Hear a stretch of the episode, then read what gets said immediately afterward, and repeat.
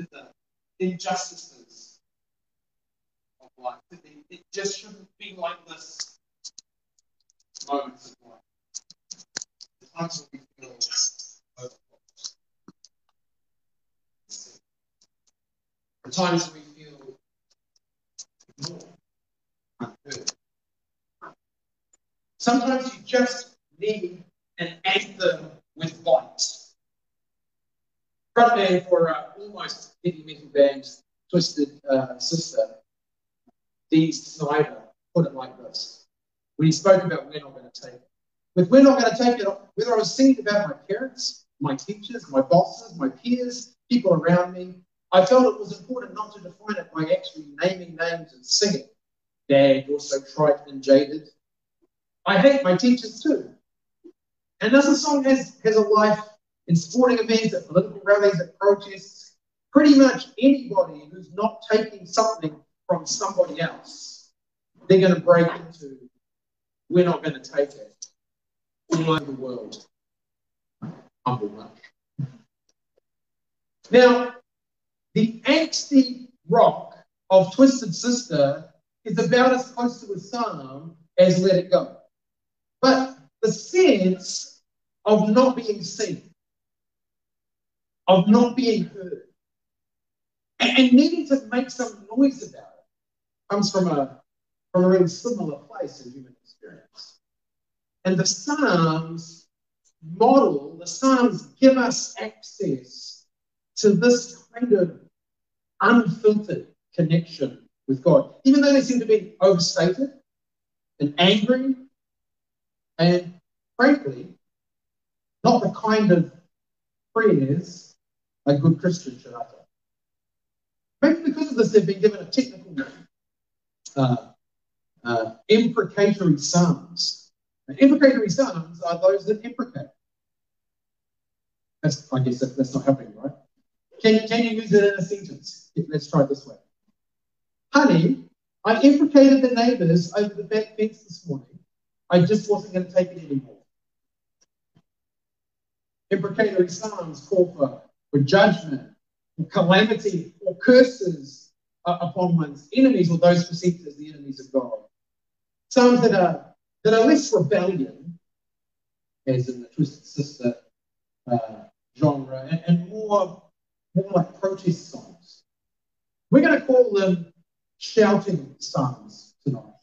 Because sometimes we feel as the psalmist did. Why, Lord, do you stand far off? Why do you hide in times of trouble? Sometimes we need psalms that shout, psalms that are about bringing things that disturb us deeply to the attention of God, psalms that demand to be seen and heard. Because sometimes it feels like we are Let's pray. Father God, as we spend time with this dialect, this way of thinking about prayer, would you be really close to us? Holy Spirit, would you be here as comfort and peace and presence? That we might not be disconnected from you even as we engage some of those things that we care and feel deeply. About. And might we see and hear you, even as we are seen and heard by you. Pray in Jesus' name. Amen. Well, nearly, nearly 20 years ago now, we, as in our family, found ourselves on the end of an immigration injustice some things never change. Truth be told, some of it was uh, our own fault, but it all just seemed out of proportion. Kristen had a visa under the partnership policy. Uh, once we had established that living together before marriage was not grounds for suspecting a sham marriage. Um, but we got the dates wrong on how long the visa was for. We were only out by a year, but, but when we didn't think to check her current immigration status, uh, when the time came for an emergency C-section, we got stuck with the bill. That didn't seem right. I was a citizen, and so it was the child's life who was saved. And so we, we took a stand against the DHB because we, we weren't going to take it. Did that, did that come out kind of rock and roll or did I not? No. It would be fair to say that when it came to conversations with the DHB, I've had constructive dialogues with a rock. And it all came to a head right before Christmas. We were about to reunite with Kristen's extended family, would, many of them would get to meet Reese for the first time. And the last thing we needed was a Christmas Grinch sending our so-called bad debt to Baycorp. I was so mad, and so I powered up. I may have threatened defamation proceedings if our so-called bad debt was made public in any way. It was infuriating. They wouldn't listen to reason. They couldn't see how wrong they were, how unjust this was. We were unheard, unseen.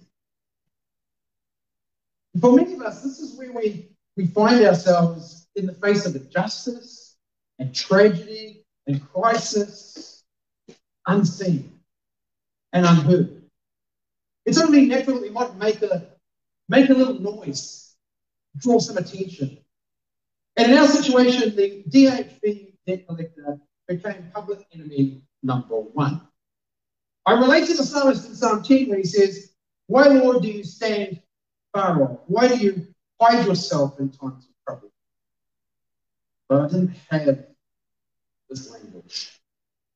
Only bitterness and the growing rage. A rage that became sort of my focus in this poor woman, who, to be fair, was only doing her job at the end of a chain of, poor policy and even poorer communication. And in those early days, it was an issue that never left us. It was always there. This is what unresolved anger can do to us. We become victims not just of the injustice or the tragedy or the crisis, but of the deeply toxic bitterness and rage that follows.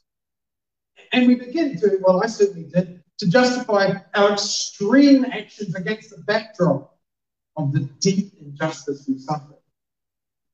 We become caught in, in the trap of revenge, of, of repaying people, and our actions become combative and, and, fueled by the conflict. We have no time for Jesus' words in Matthew 5 43. You've heard that it was said, love your neighbor and hate your enemy. But I tell you, love your enemies. and Pray for those who persecute, you, that you may become, that you may be sons of your Father. We've no time for Paul's words in Romans 12, 17.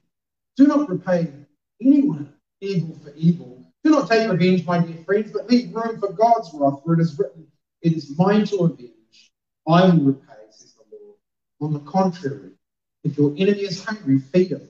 If he is thirsty, give him something to drink. In doing this, you will heap burning coals on his head. That's a metaphor.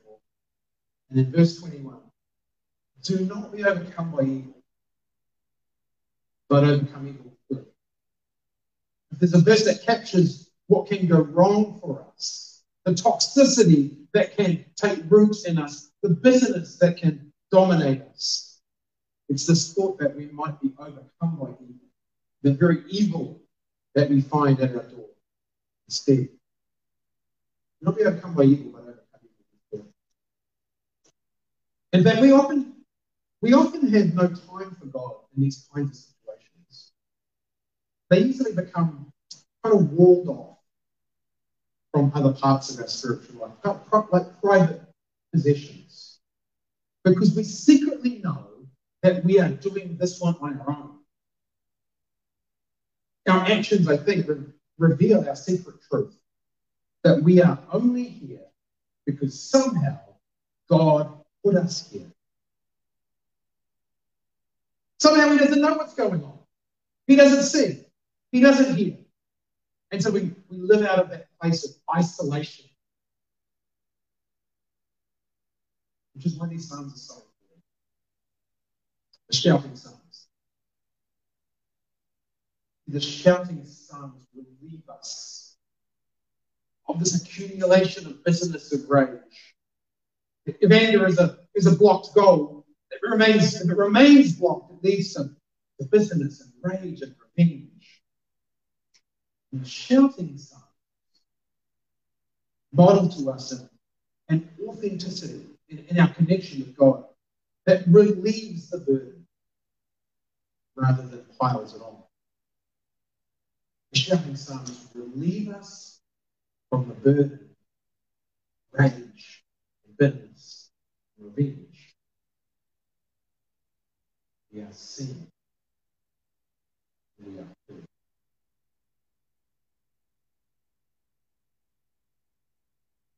Well, over time, the weight of our conflict with the DHB changed. And it wasn't just because our church secretly raised the entire amount for us. I never forget the day I saw the narration. Somehow they managed to hide who it was from. And it just simply said, act of God. In the narration on the bank statement, someone had a sense of guilt. In fact, it made no difference. Because we received a level of release from the pressure of the situation. And even though we had the money, we felt that God was calling us to do something. At the time, it felt like we were being asked to, to stand up for those who didn't have the resources that we did, like a law degree, and a home, and citizenship. And the more I looked at the issues, the more I became convinced this was more than a mistake. It was unlawful. It was unjust. But we could have gotten rid of the, the issue with the stroke of a pen, because you, you could still write checks. But there was something we felt called to resist. And Psalm 10 uses this, this construct, this idea of the wicked man to personify these kinds of systemic injustices. In verse 2, we get introduced to the wicked man, this, this, this metaphor for, uh, for what systems do. In his arrogance, the wicked man hunts down the weak. Weak who are caught in the schemes he devises. This is how I felt. And it's a picture of this conniving, manipulative enemy who lies and boasts and schemes Steve just read, uh, read it to us. You can read this full description uh, from verse 3 on. It's, it's quite something. And this enemy that's described here in Psalm 10 picks on the weak, on those who don't have what they need. He lies in wait to catch the helpless. He catches the helpless and drags them off in his net. His victims are crushed. They collapse. They fall under his strength. And because the enemy does not truly see or truly hear his victims, he assumes that God is the same. Verse 11. He says to himself, God will never notice. He covers his face and never sees. This is what the wicked man, the system of injustice does says that God does not see, that God does not hear. But God does.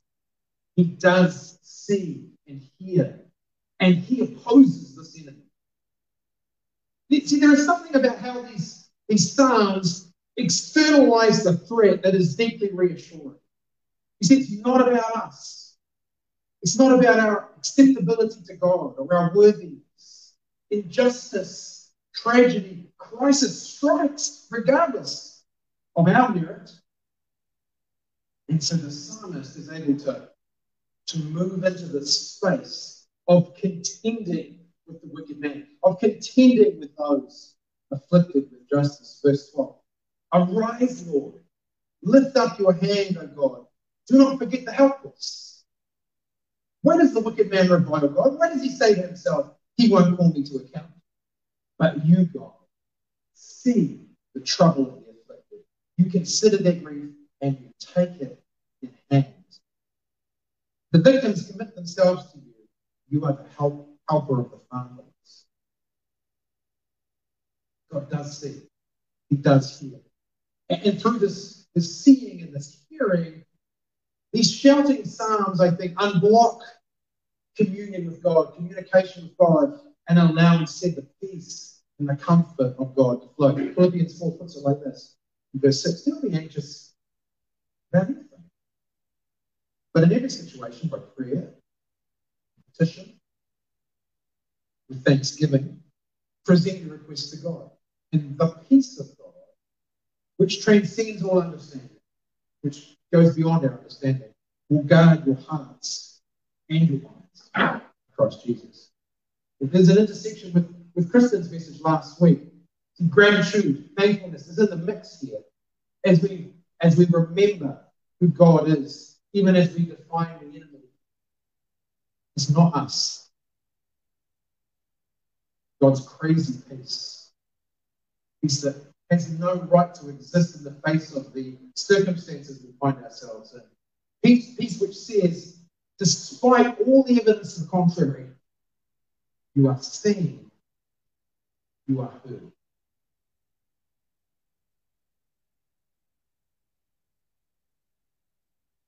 Well, that might have been the end of the story.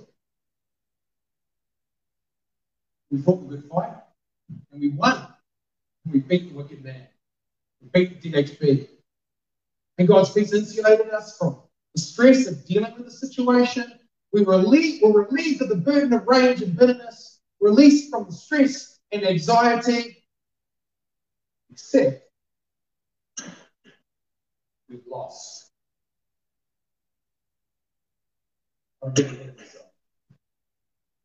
Before that moment of defeat, something else happened. It was more than relief of the burden of bitterness and rage. It was more than the release of responsibility that allowed uh, God's peace and comfort to enter our lives. It was a reveal.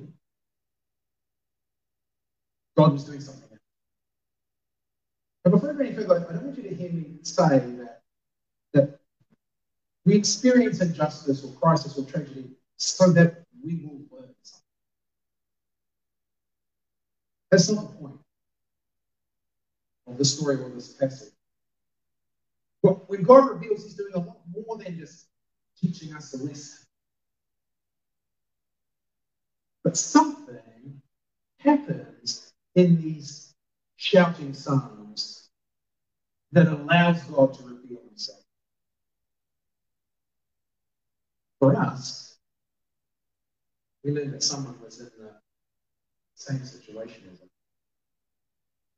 but without the advantages we had. They really personify those that we see in this passage, the wicked man going after.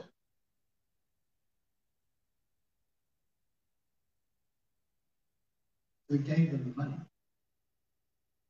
the money the church had raised. God was revealing something to us.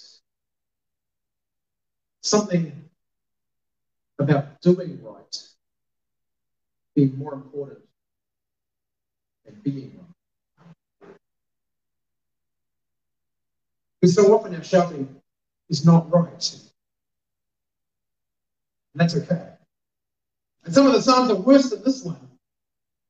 And the actions they asked God to take. Just took it easy.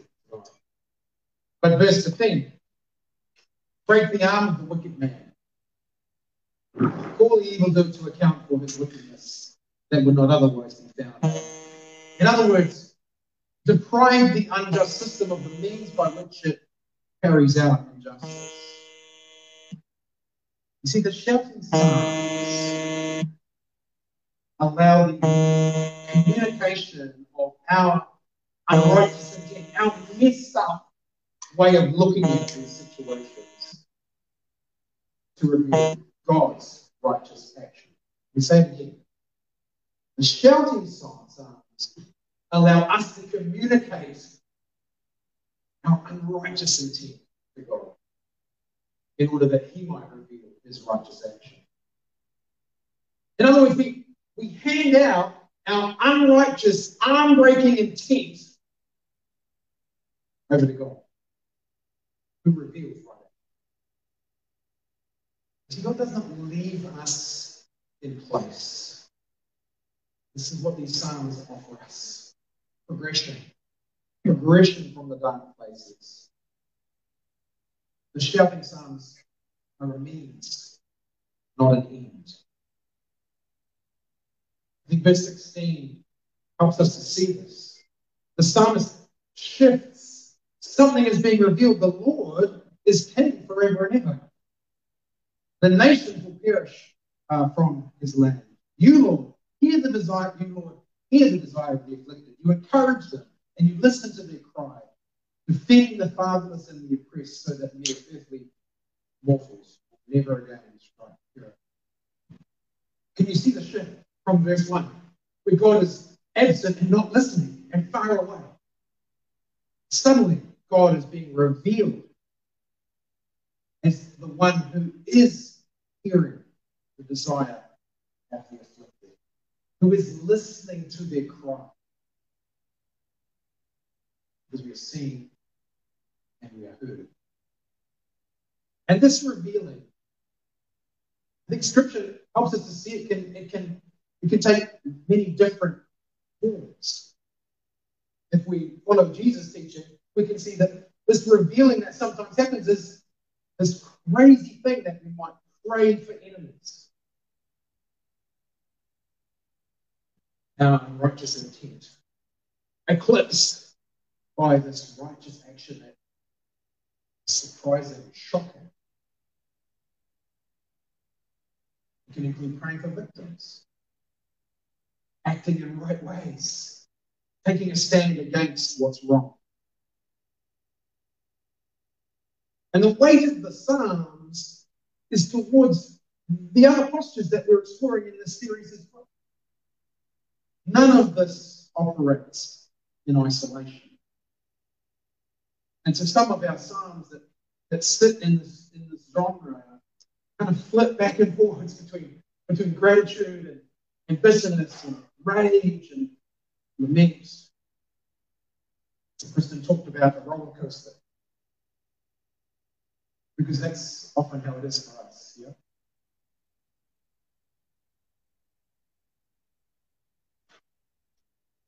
So we lost the argument.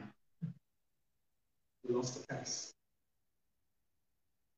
Turned out we were right. Not right. we didn't have the money.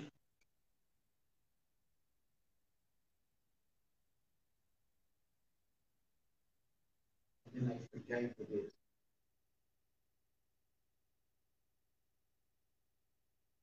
Your argument is wrong, they said, but we're forgiving the debt.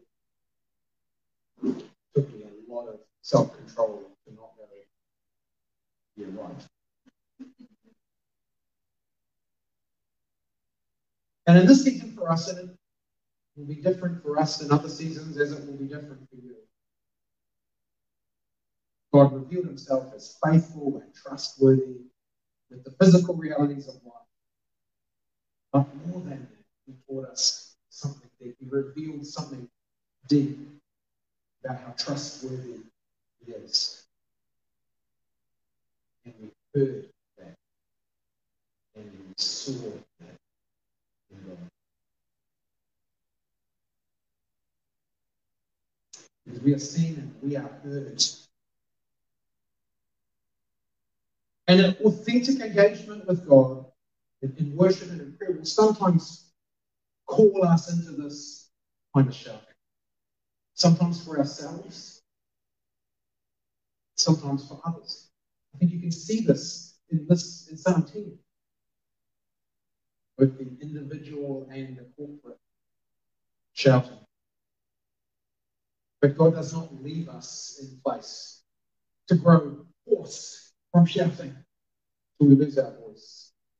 He relieves us from the burden of rage and bitterness because we seen him. He releases us into his peace, the, the peace that, that transcends our circumstances and whispers to us whatever you have lost, you haven't lost. You are seen, you are heard. And he reveals his right action in spite of our sometimes unrighteous intent. I think God would rather have this unfiltered expression of our loss and our anger than he would have our silence.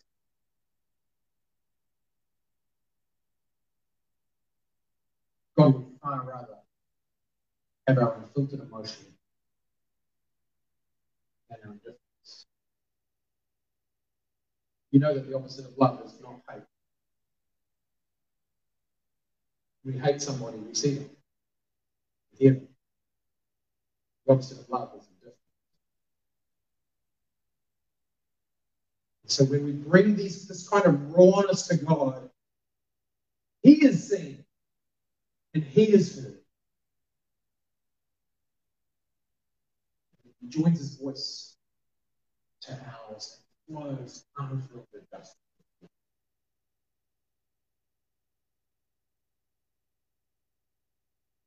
Tonight, you are seen, you are heard.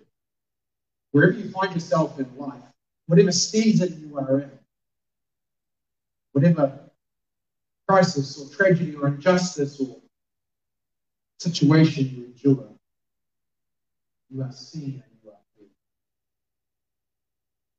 God longs to hear from us. He longs to hear from us. Hearing takes the form of a shout. I think he's pretty happy. We pray with him. God, we, uh, we're thankful just for your presence, for your for the sense of your character that we, we observe in the psalm and we see flowing through the scriptures.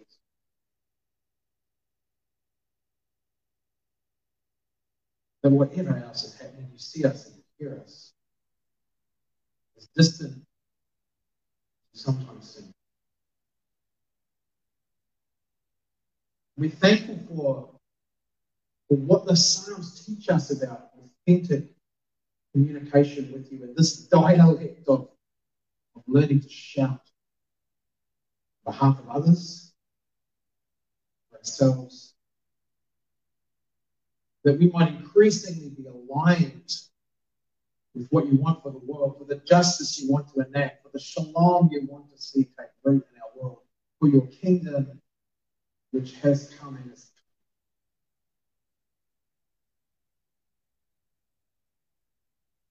So God, even as you shout, as we discern your despair and dissatisfaction with our humanity sometimes conducts us, so we want to join our voice to you. God, would you shape us that we know deeply that you see us and you hear us? Would you shape us deeply so that we might see it?